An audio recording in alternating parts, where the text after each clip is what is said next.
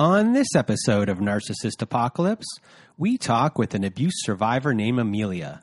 And Amelia grew up in an abusive household and eventually dated a narcissist who seemed to always have one foot out the door. It's a story of family trauma, people pleasing, self worth, and feeling like you're good enough.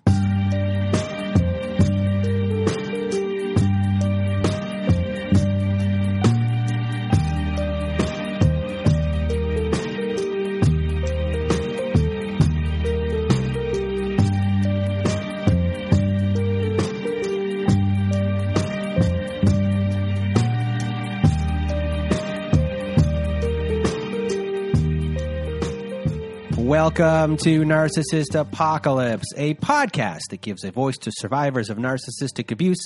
I am Brandon Chadwick, but my friends call me Chad, and thanks for tuning into this episode.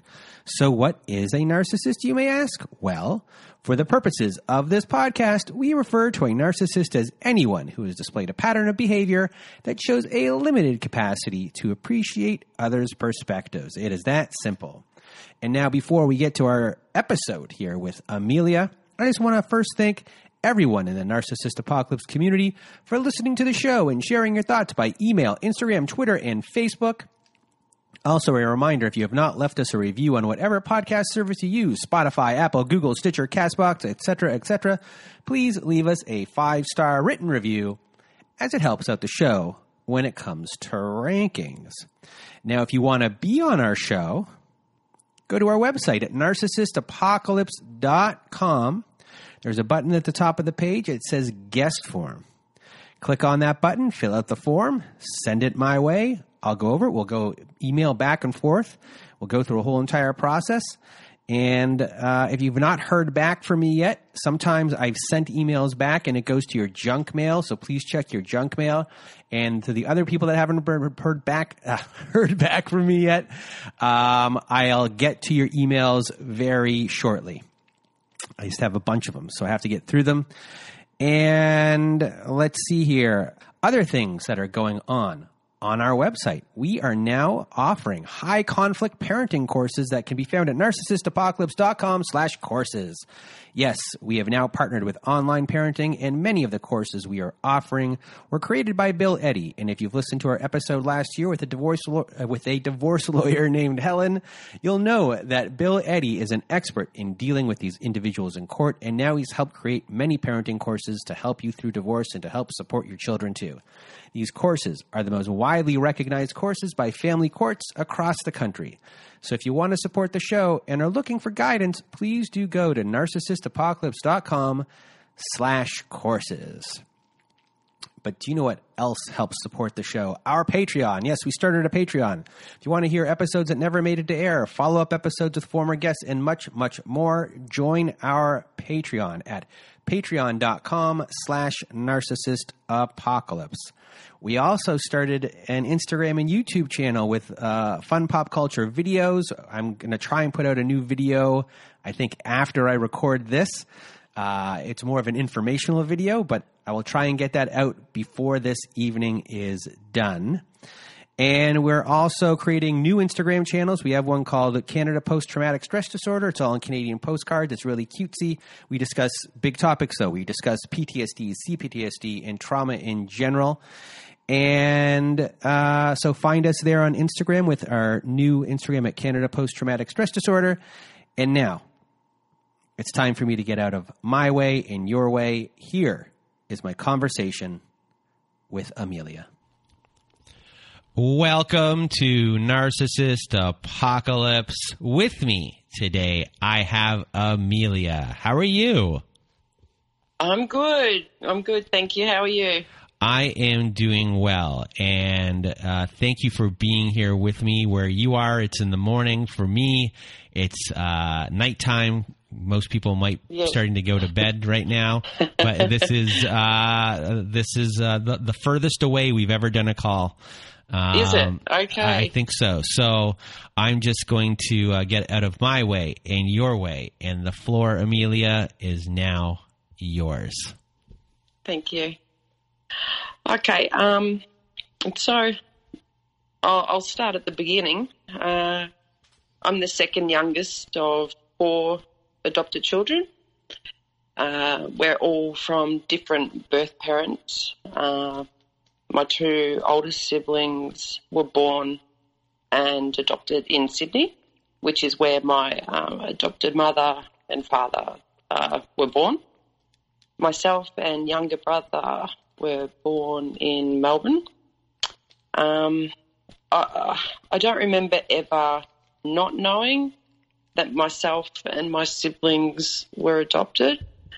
Uh, it, it was not hidden from us. Um, it was who we were. Um,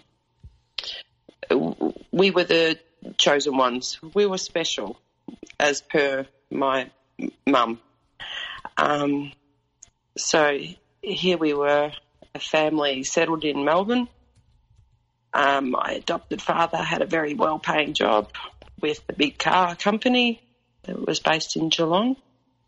Um, my mum didn't work outside the home, uh, nor did she drive. She had enough work to look after four children under the age of eight. Uh, my earliest memories of my adoptive father are all fear based. Um, he was an imposing figure. He was probably close to six foot. He was balding and he had this prominent mouth. Um, not buck teeth as such, but maybe you could describe it as a big mouth. Um, from the earliest of age, I could feel his contempt and hatred toward me. Uh, when he looked at me, it was not with loving eyes of a father. I, and I knew this from such an early age, probably from around the age of four years old. Uh, I can honestly say I do not have one fond memory of him. Uh, as it would come to pass, my adopted father was a pedophile. Um, I didn't understand it. Like I was maybe 12, 13, just when you're starting to hit puberty, and uh, he was the only father I knew, and I, I, I just, I knew I felt sick and I felt uncomfortable and I didn't understand, but I didn't, I didn't know how to deal with that. Um, I didn't talk to anyone about it. Um, and I still really haven't spoken to my sister about that stuff. Uh, we we do a little bit, but we touch on it, but we don't really go into great detail. Uh, down the track, many years later, his pedophile ways came out, and more people came forward. Other family members, uh, extended family, uh, family friends. Um, when he was confronted with these accusations, his his response was that anything he may have done was consensual, and they were asking for it. Um, I, I, I'm not sure how a child could give consent or be asking for it. Uh, I'll never understand that. And I guess now looking at it, he was completely delusional and he was a pedophile. So that's just how it is. Um, so I guess this is my experience of what a father is. Um, needless to say, when I would go to my friends' houses, I was absolutely terrified of their fathers.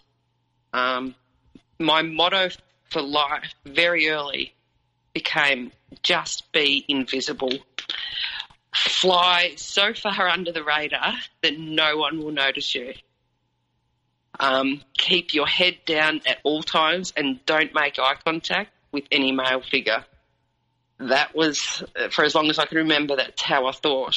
And I remember uh, walking along the street with my best friend, and she would constantly put her hand under my chin and make me lift my head up because I constantly, and I still do it now, you know, and I'm 50 years old and I'm still walking with my head down and just, you know, fly under that radar, don't get noticed.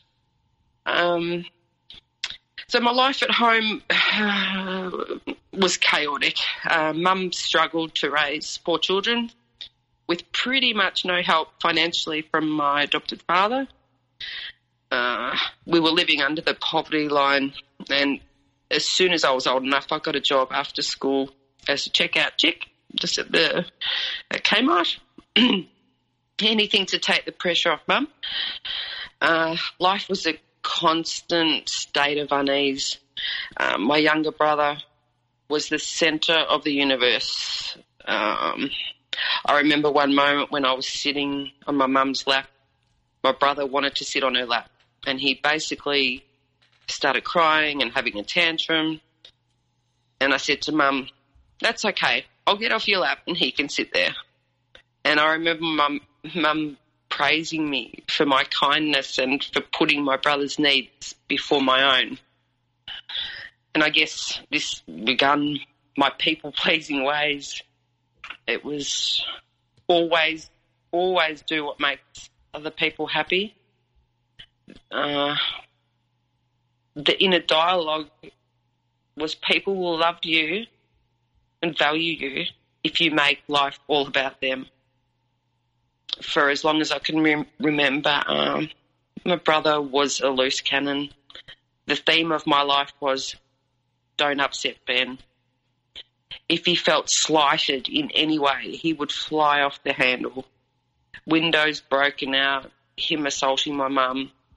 He was like a uh, tornado of violence. So my entire life was about Ben. Tread carefully around him, say nothing, don't rock the boat. Um, I just lived in a constant state of anxiety. So that shaped your uh, mm. idea of what your relationships will be. Yes, it did. It was that pit feeling in your stomach of unease. Um, Did you know that at the time when you were about to get into uh, the relationship that we're about to talk about? Uh, no, I didn't. Um, because as it turned out, um, I met my ex husband when I was 15. So we were in the same group of friends, and so he was my childhood sweetheart. Um, I he he's a good man. I clung to him and thought, okay, I have someone that loves me. Uh, a couple years into the relationship, uh, he did try and break it off with me, and I remember I cried so much and was so distressed. he relented, and we stayed together. So at the age of 19, I fell pregnant with my first son. Um, I think uh, it was an unconscious sort of decision to not be careful with contraceptives. I would constantly ta- um, forget to take the pill. I sort of knew I was running the gauntlet. Some part of my brain thought, okay, if I have a baby, this baby will have to love me and will never leave me. I know it sounds ridiculous, but I think in some part of my head, that's how I thought. It will be an unconditional love. So anyway, so here we are. We're a young couple, um, barely out of our teenage teenage years, looking after this beautiful little life. Um, my ex husband was a good partner and a great father. We both loved our son endlessly. But our relationship was probably more based on friendship. We had basically grown up together and were figuring out this family business. Um, in a romantic sense, sex was just something I did to please him. Um, my needs didn't matter and he didn't seem to care if I was enjoying it or not. Um, and this is pretty embarrassing. You can cut it out if you like, but for over 15 years, I never had an orgasm with him. I was too shy and I didn't want to cause any fuss. Um, and if he was happy, then that was all that mattered. And I just thought, okay, this is my life and this is how it is. And as it turned out, um, I had another son with him, and I was 25 at the time. Um, so my life revolved around my boys and ensuring that they had love and security as kids that I didn't have. Um, and I was studying my nursing and I was working. Um, and my husband and I were just like mates living together and we'd have sex and it was just about him. Um, so this continued on to about 2009, 2010. And then I found out that um, he'd been having an affair with a woman down at the footy club. So pedestrian. Um, and I remember feeling really betrayed and heartbroken that my best friend had lied to me and betrayed me. I, I and I wasn't jealous of him having sex with her, and I guess that's a bit weird. It was just a feeling of who who is he? Who are you? Um, who have I been with all these years? Um, and how could you betray me like that?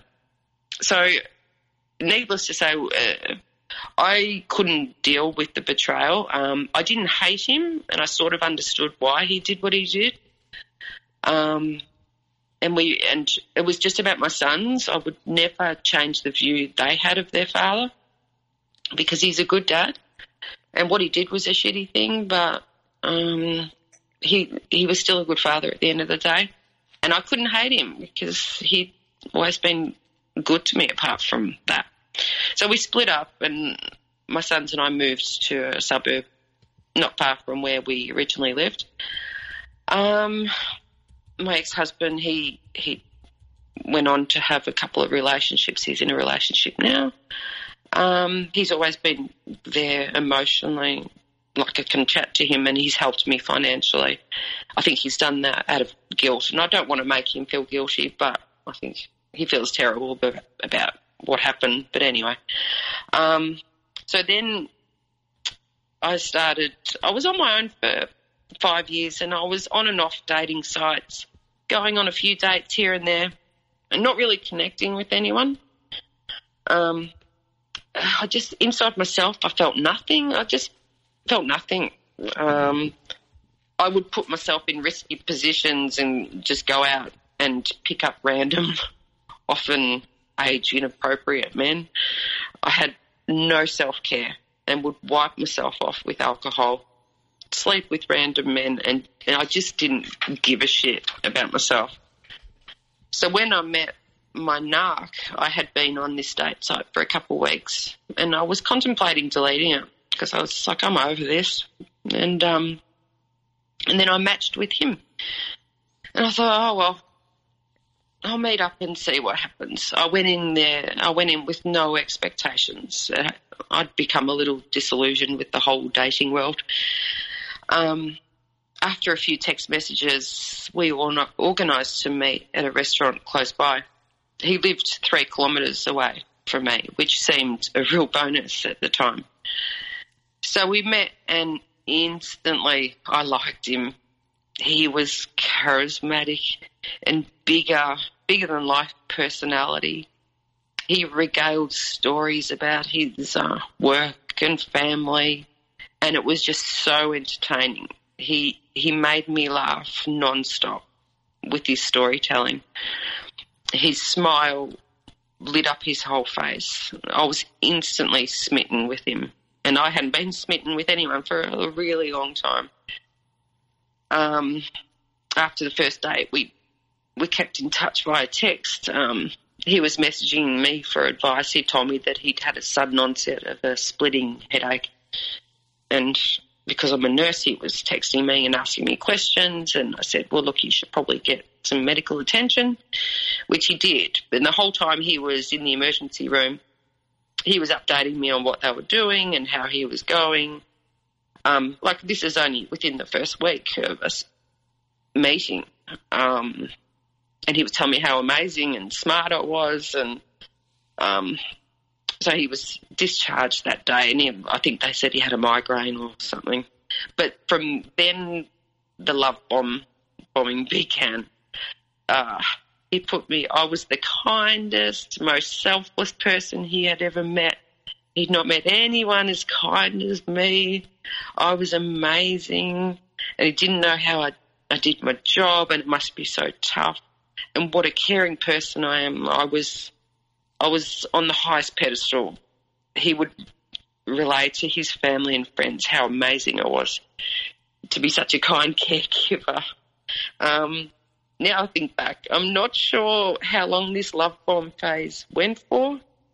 Um, I, I, it wasn't long. Like I've listened to your other podcasts, and um, he was a little bit different that way. Like he, it, it was, it really wasn't that long. And if other people may have, because the insidious devalue was was there quite early in the piece. Um, When you and were in the love bombing stage, hmm uh, were you? Uh, I guess did you tell him the story of how you kind of grew up, and were you able to, um, to voice your opinions on things, and yeah, and- and- yeah. So and- that's where, and that he was listening to what you had to say? Yeah, you know, then that's where he differs a little bit from other people I've heard about. Um, he didn't really want to know about it. Um, I told him little bits and pieces about how I grew up and what was happening and um, the marriage and all of that stuff. And he would he would listen, but it, the conversation would end up turning to about him. Um, uh, and he would talk about his brother, or you know, it, so he he listened somewhat and seemed to show empathy, but it, I think I knew really early that it, it wasn't um, legit. Okay. um, but I clung on to that initial. You are amazing. You are so good. You're the best girlfriend. Blah blah. like I, I kept focusing on that rather than these little red flags, I suppose. So he would always dis- he'd always yeah, something would be about something within your family context, Mhm. and then he would always take that story and Yes. make it into oh, there's a story in my life that revolves Yes. around the same thing. Yes, Okay. yes, yeah, yeah. It, it, it, the conversation always ended up about him.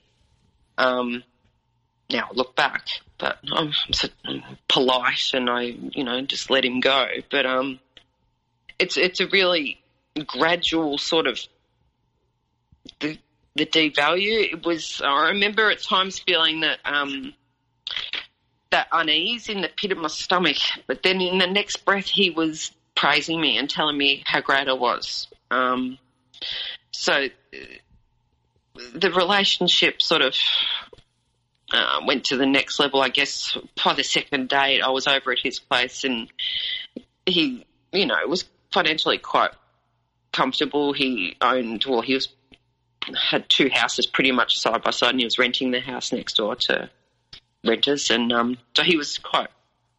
Uh, he was he had to have the best of everything. Um, his outdoor area was the best. Uh, everything was the best. and, um, so he cooked dinner for me um, on that second date at his place. Um, and again, he just made me laugh. He he, the way he would tell stories and it, to make me laugh was sort of how he got me, I guess.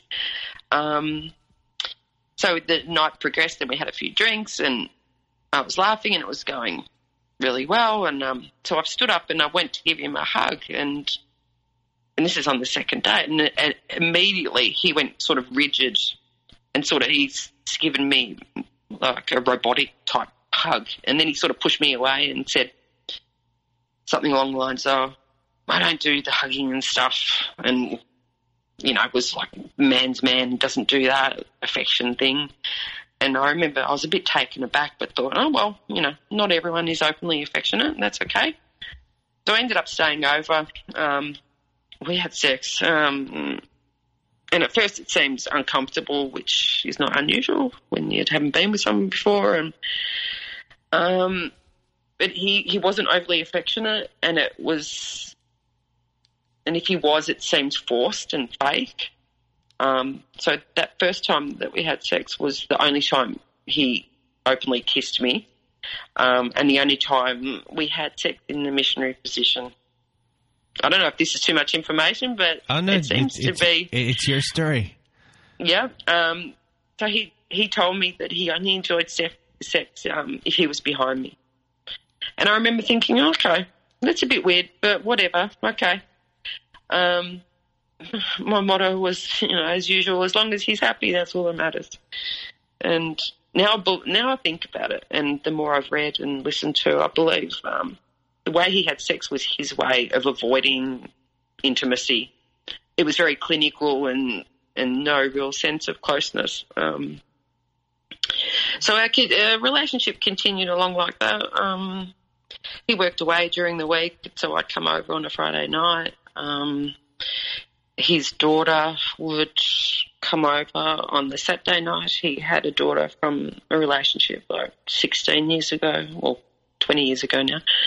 Um, and he hadn't been with the mum it was pretty much since his daughter was born. Um, but they still remained, she was still very, very involved, the ex partner in his life, um, to the point where she was there every, every weekend um, before his daughter started to, before she started driving herself.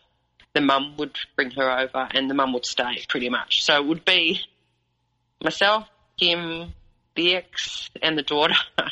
you know, one time we all went out for lunch together and I just thought, okay, she's really involved, but um, you know, I understand he wants to keep things nice for his daughter and you know, no dramas. But she was really involved to the next level. Um, she was paying all of his bills. I remember he would hand her just a pile of bills, um, and she would do all his banking for him.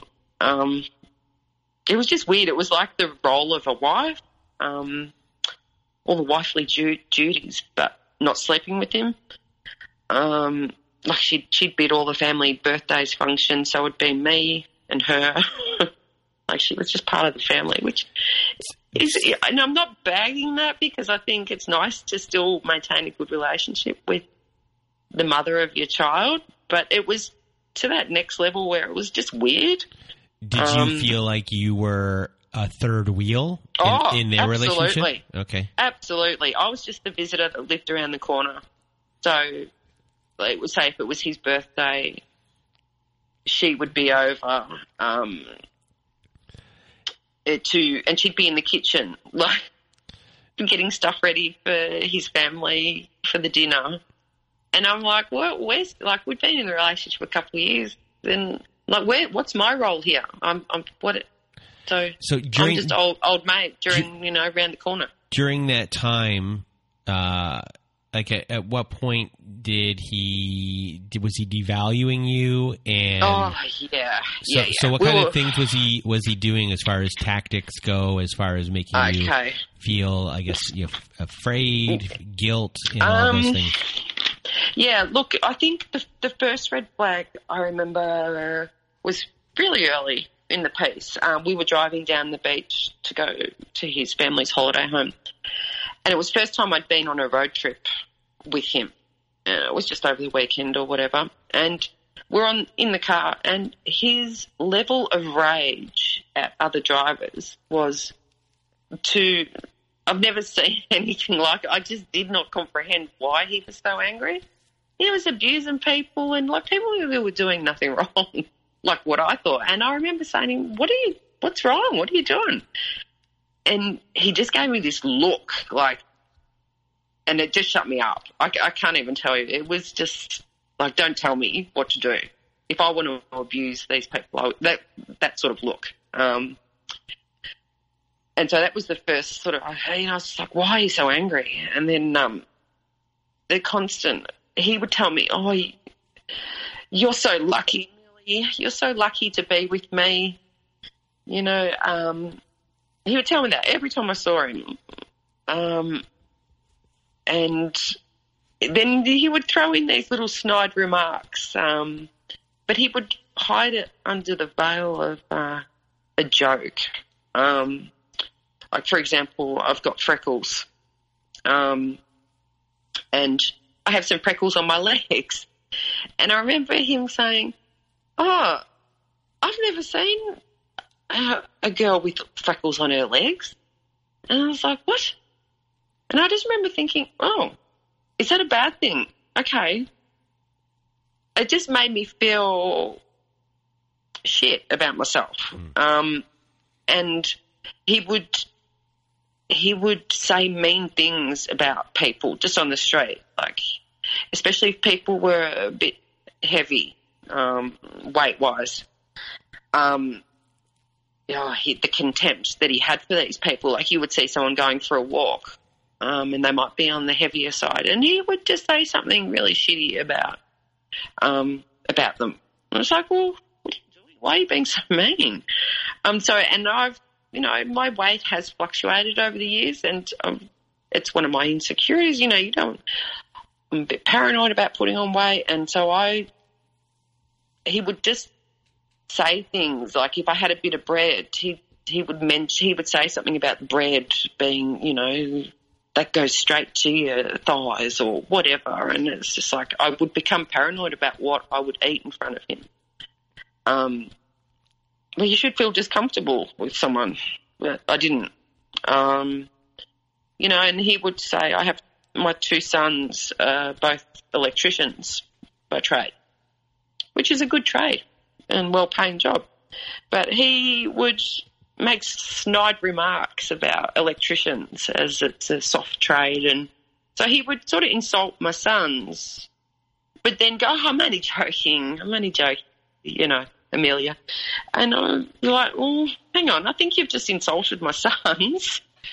Um, that's not very nice. But then he would turn it in a way that it was a joke or he would make me laugh about something else, and then I'd, it was still there, but I'd sort of push it to the side, I guess. Hmm. Um, and I remember him saying, you know, because his his daughter was the centre of the world. Yeah, she she was actually a nice girl, and I feel sorry for her when I think about it. Um, having a narcissistic a narcissist for a father, but um, basically he told me that um, it would be if anything happened to her, it would be so much worse for him um, than if I lost one of my sons because Eh, I would still have one son, and it was, and nobody loved their children or their child as much as he loved his daughter.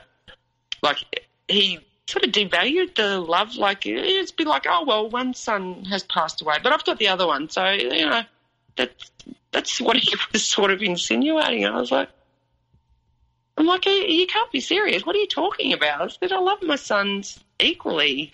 Oh my god, if I lost one of my sons, I, and he he would just say things like that, and it was just weird. And um, I remember I was over there and I can't remember what I said that upset him, but I'll never forget the the change in his face. I can't remember what it was about, but I looked at him and his whole face changed. And his eyes, I swear to God, they turned black. And I remember feeling, oh my God, like I'm looking at pure evil right now. And then as soon as it was there, it was gone. Um, and I just thought, what, what is going on there, you know? But maybe, you know, because he always, he didn't sleep very well and um, he'd be awake two, three, four in the morning and he would, that's when he, I think he would have what he perceived as his intimate times. Like he would talk to me and say how anxious he's feeling and that he's a shit person. Like, I think on some level he knew that he was a shit person, that he is a shit person. And so I would try and reassure him and tell him, no, you're, you're great. You're, you know, you work hard. You're a good father. Like, I would give him this constant, um, praise and reassurance. No, you're a, you're a good person. So yeah, you might drink too much some days and say things that are pretty shitty, but you know, at the end of the day, you're a good person, you know, and I really wanted to make him feel safe and okay. And I thought, with my love, I could fix whatever is going on here. Um, if I just love him enough and I'd be as kind and just fly under the radar and just don't upset him and just love him, he will be a good man. I know that it sounds silly, um, but yeah, uh, but the, you know, and clearly that didn't work. Um, mm-hmm. he, you know, he he hated all my friends. Like the few times he did meet, like he was just not interested in my life. And like this, when I was writing down some of the stuff um, with the devalue that he did, it was um, it's really quite. When you do write it down, I, I was looking at the pages of stuff, and I thought, why did I stay? I actually don't know. Um, So, so when you did read what you had written down, uh, Yeah. um, and, and you looked over it, how I guess I know. Well, um, we still have probably a lot to go here, but i i and when you did look at it, were you, um, did you feel better? Um, um, or Uh, yes, maybe in a way.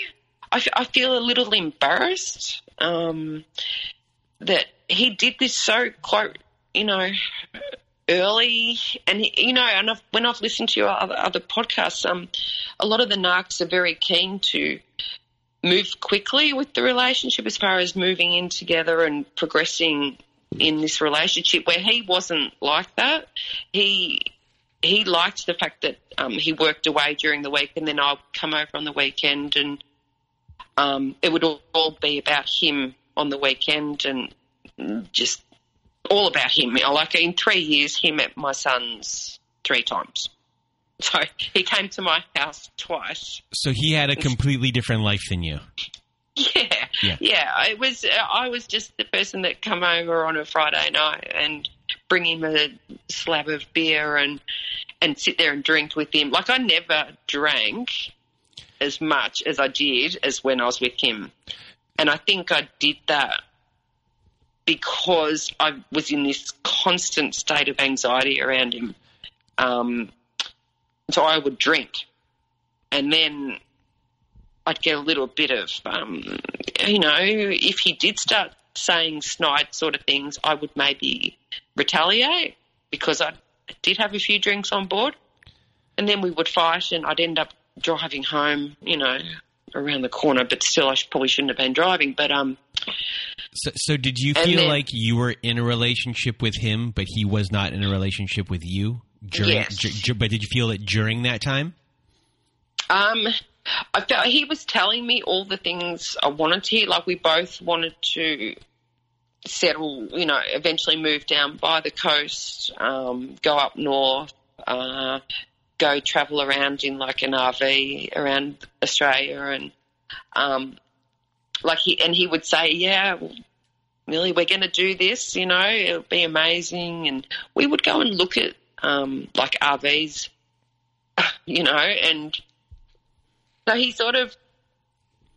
eh, He was, dang- he, was, he was dangling a carrot of your future together in front of you. Yes, Yeah. yes, but there was no follow through. There was no, um, there was no follow through. It was it just continued the way it was, and I could see he was just telling me these things. But at the time, I believed it, and I thought, oh, you know, I'll just wait. I'll just wait. Um, I, But, you know, I, I I, have, I have no idea what eventually happens in the story, but I'm going to ask a question right now. Did he have? Was he in a relationship with anyone else during this time that you found out? Well, you know, um, look, he because he worked away during the week. yeah. Um, I, that was one of the things I used to worry about, and he knew that because my ex-husband had um, had an affair, so I was probably, you know, a little paranoid about that. But he used to say to me, "I have never cheated on my girlfriends ever," and and I think that's true. But he he could say say if we had a fight on the Saturday, he went and we'd broken up, or you know, he's like, I don't want to see you again, and like, you know, piss off, whatever. Um, so in his mind, we would be broken up, so he could go away for work, and if he met someone, technically he wouldn't be cheating because we were fighting and broken up at the time. Just- so I don't actually know. Just like out of he- the out of that Friends episode where Ross says they were on break. Yeah, Yeah. yeah. Yes. So in his mind, I guess no, he hasn't cheated. But I, I actually don't know for sure. Um, but I know it sort of all came to a head when, because I was just like, oh, you know, my friends noticed. I just wasn't happy, and my best friend, I was speaking to her, you know, every week, and I'm just saying, I just don't, you know, he said this to me, he did that to me, and she's like, what are you doing? What are you doing? He's awful. Piss him off. And she'd met him, and he didn't like her straight up. Um, and she's just like, you need to get out of this. Look at you. You, you know, I was just so depressed and anxious. Um, and so I started, you know, we we'd break up, and then he would love bomb me, and and because he was away, I'd I'd end up I'd think okay, I'll go over there on the Friday, and I'm going to talk to him because I don't understand what's happening right now. Like I don't understand why you're saying these shit things or um you know, making me feel like crap. And he would drink too much and he would really be nasty with some of the stuff he said. And um, so I'd go over there on the Friday and have what I thought a clear list of things that I wanted to talk about and just put out on the table. And I remember he would open the front door and he'd go, Oh, Amelia, you're so crazy. What are you doing? And he would hug me, and it wasn't a proper hug. Like it was just superficial. Um, and he would say, "You're so crazy. I don't know what you're doing. I don't know why. You know, because I could have been sending him a few text messages through the week. Just, God, this is, you know, I'm fed up. Whatever." Um, so he, and then when I would try and talk about what was bothering me in the relationship, he would spin the conversation. He was the master of spin. And in the end, I would forget what I was actually complaining about to start with, and because he had spun it around and and I guess now gaslighting me and going, no, it didn't happen like that. What are you? You're crazy. Like I don't know how many times I heard I'm crazy, and I really believed maybe I am crazy. Maybe it is me. Um, and even now, I still struggle with that. And I think, is it me? I don't know. Um, so I sort of uh, the relationship just wasn't going anywhere. We were together on and off for like three years, and there was just no progression. There was no talk of like in my age group. You know, you would start talking about living together or having a future, and he would sort of talk about the future, but it, not really. Um, he, yeah, he said, You wouldn't want to live with me. I would, you know, I'd do your head in, and which is probably true now. So in my mind, I thought, okay, I need to sort of bring this to a head because I can't keep going back and forward like I am. So I said to him, Look, if we're not going to progress and move in together or, you know, have some sort of plan for the future, then I'm going to take this job in Queensland, up north. Um, you know, I'm not getting any younger. I'm, I want to see a bit of Australia, so I'm going to take this job. If, if so, I, I guess in hindsight, I uh, sort of gave him an ultimatum, which I know you probably shouldn't do, but I just, I think in my mind, I wanted him to say, "Oh no, no, no, you you can't go. Please don't leave. You know, let's work this out." Um, so he called my bluff, I guess. Um, so basically, I packed all my stuff in a car. Um, I rented a unit that was furnished up north. I left my son, who is still living with me, and my two dogs. I got in the car with um, three other girlfriends that came up with me. We drove up to Queensland, which is like a two day trip. Um, and the day after, after, or was it the day I got there? Anyway, the day after, I got a text message from him and it said, Hey, you just walked past me. And then kiss, kiss. And my heart stopped for a moment. I thought, Oh my God, he's come up here. He's come up here to get me to, to tell me to, you know, that he loves me and he wants to make this work and, you know, come home. And so I sent him a message. I was like, What? And then he sent a message back going, Oh, sorry, it's not meant for you. Oh my god. Uh, oh my god. And I my heart just stopped. I thought like this was the day like as I found out later, he had already started this other relationship with this girl um, prior to me even leaving the state. So up until pretty much the week or two weeks before I left, the door was still sort of open, and I was hoping we were still in communication. And you know, uh, we didn't physically see each other, but you know, I still had this hope that he would, you know, want me to stay.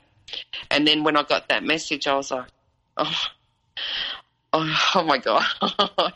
so then, so that was the day after I, you know, had got up to a different state and was going to be starting a new job. And, and he had replaced me, you know, already. And I was enraged. Oh my God. I was so angry. I was, I sent him like the abuse that I gave him via text. So we had this on and off. So I lasted up north for five months. Yes. So It- so it- while you so while you're there, you get that Mhm. text. Yeah. I mean, I, I uh, in the history of the show, I don't react that much, and that was a real Yeah. natural reaction of, um, Yeah. you know, sitting back here. So, I mean, at that Yeah. point, I mean, you must have spiraled. I would have Oh. spiraled, and I, I spiraled so. Uh, I thought I was losing my mind, and here I was. I was away from. So my friends had flown back home. They drove up with me, and they got me settled in this unit. Then the message happened, and then oh, they so they flew weren't home. even they weren't even there for it. oh, they were there for the message, but then they flew home the next day. Yeah. So they were trying to just distract me from this whole thing, but I was uh, losing my mind. That's so that- that's like the home. equivalent of like, oh, I just won the lottery, Yeah. and then someone saying like just taking all of the money back, and yeah, yeah, because it was it was it was so perfect timing because we were actually just headed out for dinner. Like we were just it, the timing of this text was perfect because it was quite feasible that I could have just walked past him if he had come up. You know, it, it was beyond bizarre and just. Uh, so. So, so in that five months, did you struggle? Did you uh, Oh. drink, did you drink or anything Oh, like that? yeah. Okay. Yeah. So so I was living in a, the war, a warmer part of uh, Australia up north. Um, so I was living on my own. Um, I was working at a new job, new hospital. You know, and I was making friends at work, but it was more so just like I didn't have anyone after work to sort of catch up with. So I was really isolated. Um, I would come home from work and I'd just walk down to the beach and go to the beach and then I might go to the surf club and I would start drinking after work. And uh, I was drinking every day when I was up there after work um, because I was coming home to an empty unit. And, you know, here where I am now, I've got my two dogs, I've got my son, I've got my sister around the corner. Like, I've, I've got my best friend a few suburbs away but up there, I, I I was running away from him, but in hindsight, oh, it was it was not a good idea because I was completely isolated from my family and friends. Um, and we were having this text war because I would be lying awake at night thinking, "Oh my god, I can't believe he's moved on," you know. And he sent me that text, and and so I would send him a rageful text in the middle of the night, and then it would start for a few days. We would have this war um, between us, and he would say awful things to me, and I'd say awful things to him. Um, so as it turned out, I, you know, I was really sinking up there, and my mental health was not doing good.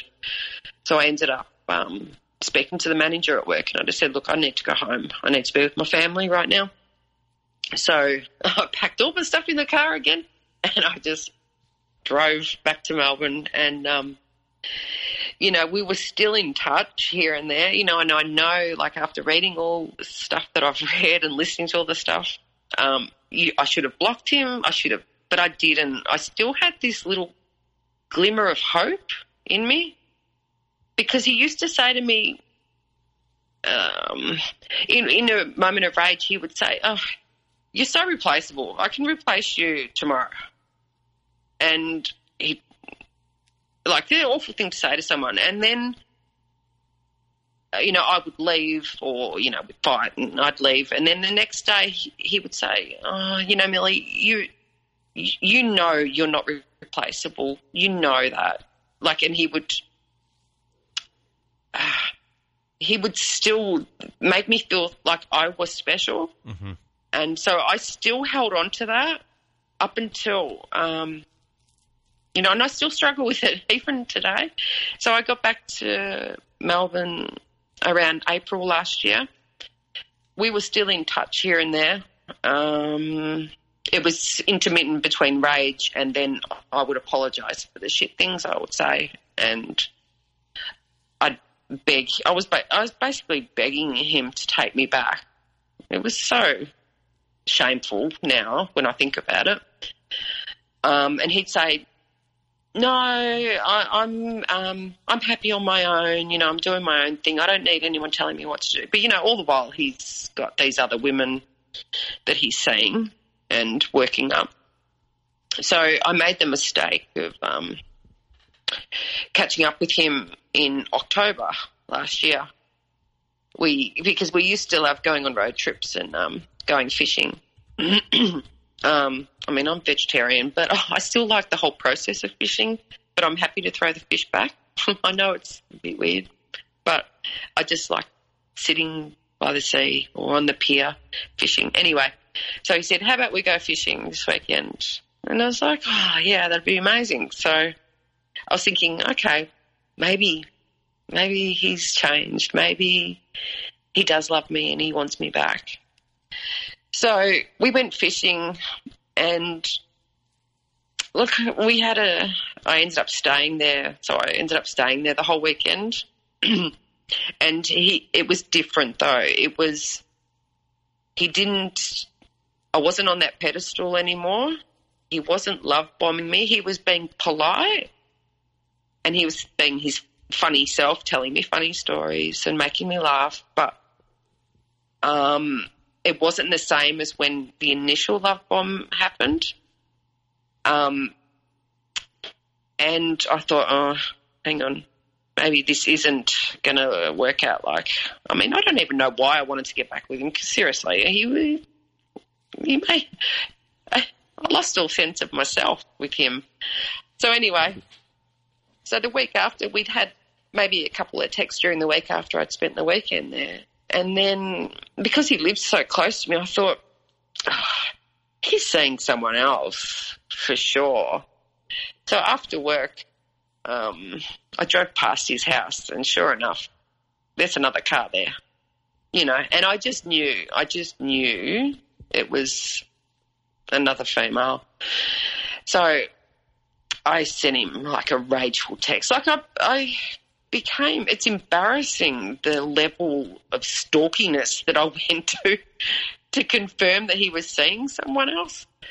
Um, I'm really embarrassed about that. And so I sent him like a rageful text at like midnight or whatever. And he responded like later in the day and just said, you know, yeah, we caught up last week, but I'm free to do whatever I please. And yes, I am seeing someone. And I was like, oh, okay.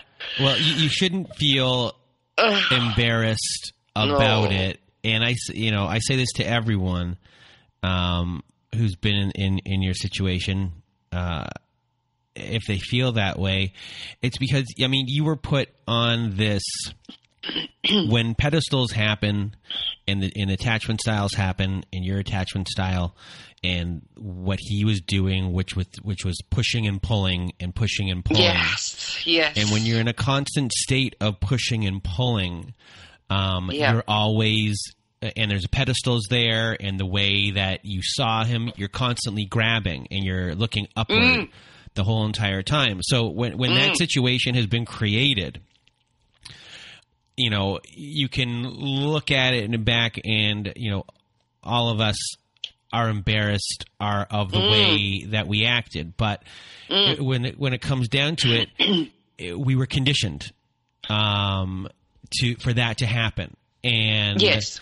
and you know i try i try to want well i want everyone to look at it in the sense of like i mean you're psychologically conditioned for this specific thing to occur.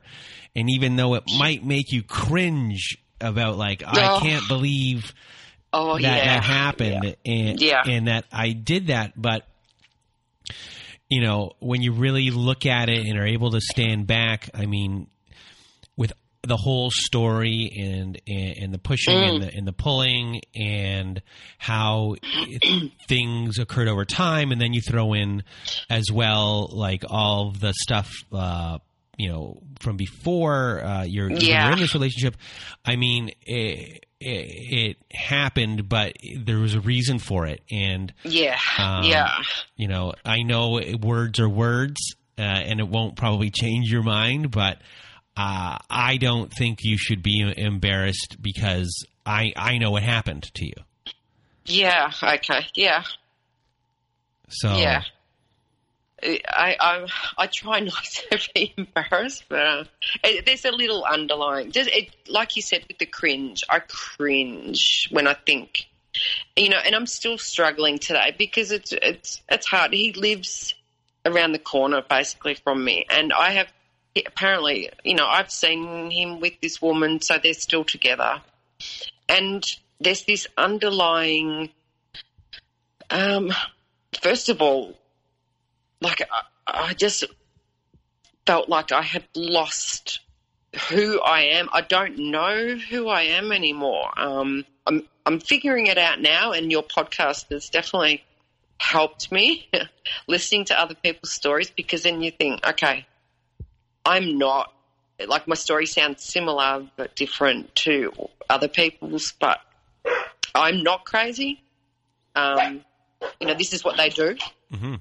Um, but I think I, when I sent you an email, like uh, someone described a relationship with a narcissist is like death by paper cuts. And that is how I felt at the end of it. I had completely bled out, but there was no big event, you know, a big stabbing. it was just this constant little nicks, like you say, with the push pull.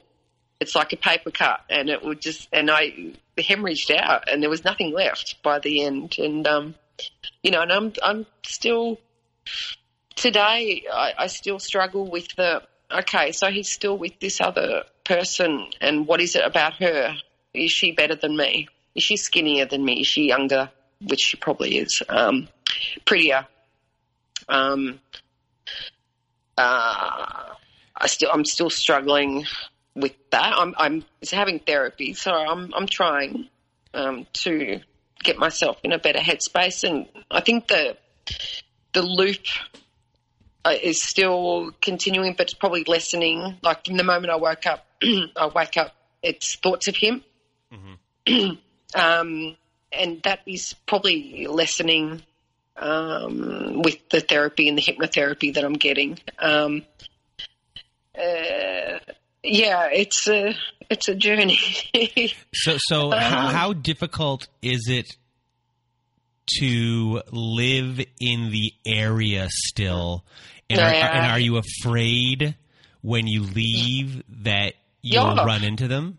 Yes, yeah. So I have, and I have, you know, I've gone up to the shopping centre and on a Sunday morning before work, and because I've driven past his house, I know the car.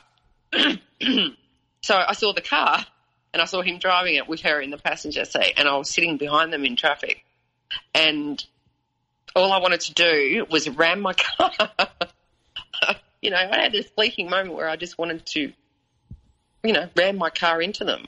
I was just enraged, and I thought, uh, you know, with all the lockdown, um, the risk of running into him is probably less because, um, like the local pub that you know we both used to go to, it's got a nice beer garden, and you know there is a chance that I will see him up there. So it's really tricky living in such close proximity. Um, because any car, so she drives a little Volkswagen, little black Volkswagen. So any block, uh, black Volkswagen that I see on the street, and I'll be driving to work and I'll look at the number plate because I know the number plate. Um, it's obsessive, constant thinking, is that her? Is that her? And then if I see a car, because he's got a company car, if I see, you know, I've seen him, he's driven past me when I've been going on a walk and it just, it, it just is like that punch in the stomach when I see the car or I see them. Um, you know, and I know It- it- that's diff- he's, he's no it- good. that, I know, but that's that's difficult to always see. It real that is like you know you tell people like turn off your social media, turn off this, Yeah. don't don't look at it. But Yeah. for you, the social media is i- i- Yeah. right, right around the corner. Uh, Yes. So that's very tough and very difficult to deal with. Um, so. I really feel for you that just because You know, it's hard. That's Yeah. I mean, you're still in the epicenter of that. So Yeah. what, what does your therapist say about um, how to go about uh, lessening uh, the obsessive thoughts of it, yeah. and, and like so how are you working on that? Yeah, I think because the the loop the loop uh, re, replay in my head is what if he is a better per like what if he's a better man for her? What what if it was me that had that made him the way he was? Um, so that obsessive, she's better than me. She's maybe he's changed for her. Like so that when that thought is ever present, we're doing a, a switch technique. So every time that thought pops into my head, I'm switch, switch, and I will think of something else. Like I will try and divert my thoughts away from him. Mhm. So it's it's a constant. Because I said to the I said to my therapist, I'm going to be saying switch all day. because it's like all day. Um, there'll be sort of this uh, thought of him. Um, and she said, well, if it's all day, it's all day. Um, you just keep, you need to work at it. You need to do this switch technique. So it's like bang, switch, stop, you know, and then divert. So are you very much in an anger stage of things? Like you're Ah. still like just really angry and and rage, uh, like Um, in in you, or are you at like is that lessening? I think it's lessening. Um, I think, like, when I've seen them, uh, in you know, sitting in traffic in front of me, I was enraged. um, but you know, I, I, I'm I'm think it is lessening. Like I, I'm trying the. Where I'm having hypnosis every week. It's costing me a fortune. I've spent thousands on therapy to recover from this, and not just this, but things from the past. You know. But but there are so Um, there's some moments probably where like you're having a fine day and then that memory will pop in your Yeah. head and that memory will just get you boom. Yeah. Yeah. Yeah, it's just like a punch in the stomach or a punch to the face, you know, it just takes you back. And so, but I'm, I'm, I feel like since I found your podcast and I've been listening to a couple of other bits and pieces, and I, I'm finding that really helpful to hear people's stories. It makes me feel less alone. Um, and because when, like, uh, with some of my friends, they don't really get it. and they're like, oh, it's God, were you still going on about him? Just let it go, move on. You know, and they don't really, they don't get it. They don't understand how this completely, um, you know, broke me. Uh, but then my best friend, she she gets it, and I can talk to her anytime, and she just she gets it. So Um, with the hypnosis, are you uh, doing specific um, trauma a moment, or is it uh like a, like trauma as a whole, or uh, that you kind of attack when you're doing the hypnosis? And are you Um, also, um, I, I guess, do you guys go over like whatever y- your issues are before coming into a relationship to work on that specifically? Yeah, so so I've been having hypnosis probably uh, pretty much. So I caught up with him, him in October. It all fell apart within a few weeks. You know, this ideal that I thought we were, you know, maybe going to work it out. And so I think I started hypnosis around November last year. Mm-hmm. So I've been going regularly. And initially, yes, we have dealt with more so the stuff from my childhood because at the crux of it, I think how I feel about myself and being vulnerable to someone like him really does go back to how I feel about myself and how I grew up, um, you know, and how I viewed the world. So my um, the therapist, we we've I feel like I've dealt with this trauma from the past, and we've you know worked through those moments, those particular moments that were quite traumatic. So I feel like I've I'm doing well with regards to that, and so now. Um, the last few sessions, we have been focusing on him um, you know, and my obsessive thoughts about him. Um, and it's helping. it's definitely helping um, because it's my therapist changed because the one I was originally seeing left the clinic. And so this new therapist, I've only seen her, I think this week will be my fourth time seeing her. And I thought, oh, geez, all right, I'm going to go in. And I need to deal with this situation with how I'm feeling about him. Um, so I went in and I said, look, you know, I've spent thousands of dollars. Um, yes, it's been helpful with my thing, you know, with my history as a kid. We've worked through that. I said, but this thing with, you know, I said, do you know what a narcissist is? And have you, have you ever dealt with them? And she said to me, I was married to one. so I was like, okay, this lady gets it. So now we're, I feel so, I feel comfortable with her because she knows what I'm talking about. She's lived it. Um, and so she's helping me. And I feel like, I mean, I may not sound like I'm getting there, but I, I feel like I am. I feel more positive. I'm making plans with friends to go on road trips and, you know, and I'm getting out and going like on little adventures by myself and just drive for a couple of hours to a national park and go and walk and sit and write and just do things that I enjoy. Um, so I'm I'm getting there, and my obsessive thoughts are not twenty four seven about him anymore. So it's a little, um, it's baby steps, but I feel like I'm getting there. Do I sound like I am? I think no? you. I think you are. And Yeah. what is your? Uh, I guess within yourself, with it, with everything that's that's gone on. I guess was your self esteem Mm. the biggest thing for you Mm-hmm. throughout the whole entire uh, process from growing up and and and with him. Uh, Yeah. um, so, so w- within the self esteem issue, what is, I guess, like the is it being good enough? Is it yeah. yes. um, a- and as far as being in a relationship and feeling, am I good enough? You know, your your mindset before was, you know, I'm not getting any younger. You know, I want to, you know, you know. I, you know, I want to be with someone. Is that even something that you even think about anymore, or is it more focused on you?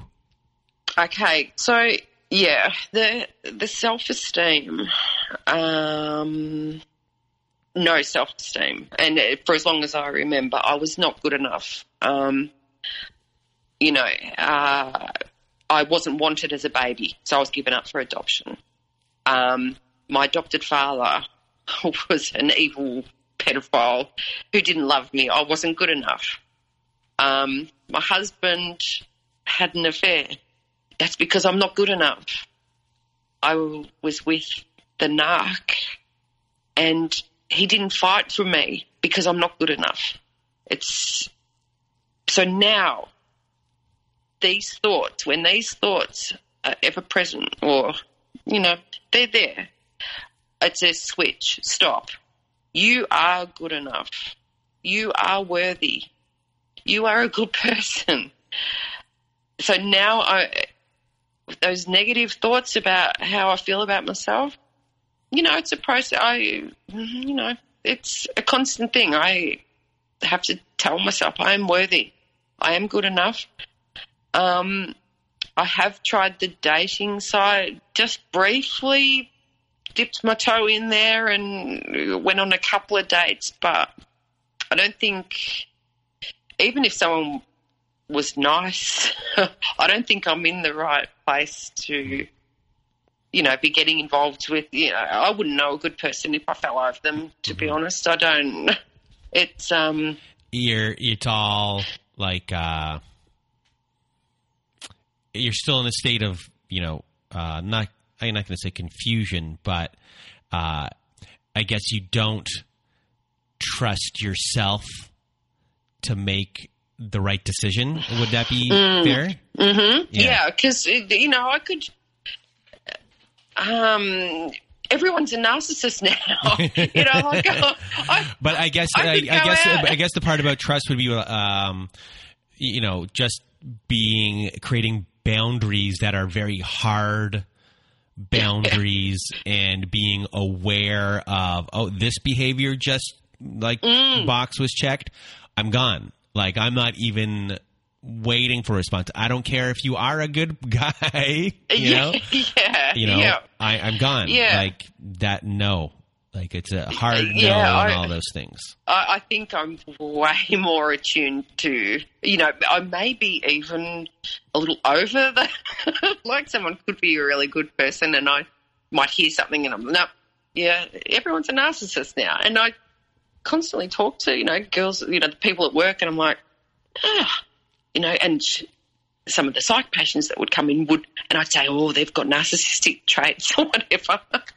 like, it's like this whole new world that I didn't know existed prior. I didn't, a narcissist, I'd heard the word before. Um, you know, yeah, I didn't really know what it was. And it wasn't until one of the girls at work said, when I was in the relationship still, she said, oh, like I would go in I'd be like, I know they could see I was upset and I just wasn't myself. And I would tell one of my friends and she'd say, oh, he sounds like a narcissist. And I was like, what? What is that? And then I Googled it and, um, it was like, you know, one of those sites, Seven Signs or whatever. I can't remember now, but he ticked every box. And I was like, oh my God, what is this? And then it started. And I think when my awareness of this is when I started sort of fighting back with him and not tolerating his crap. I don't know.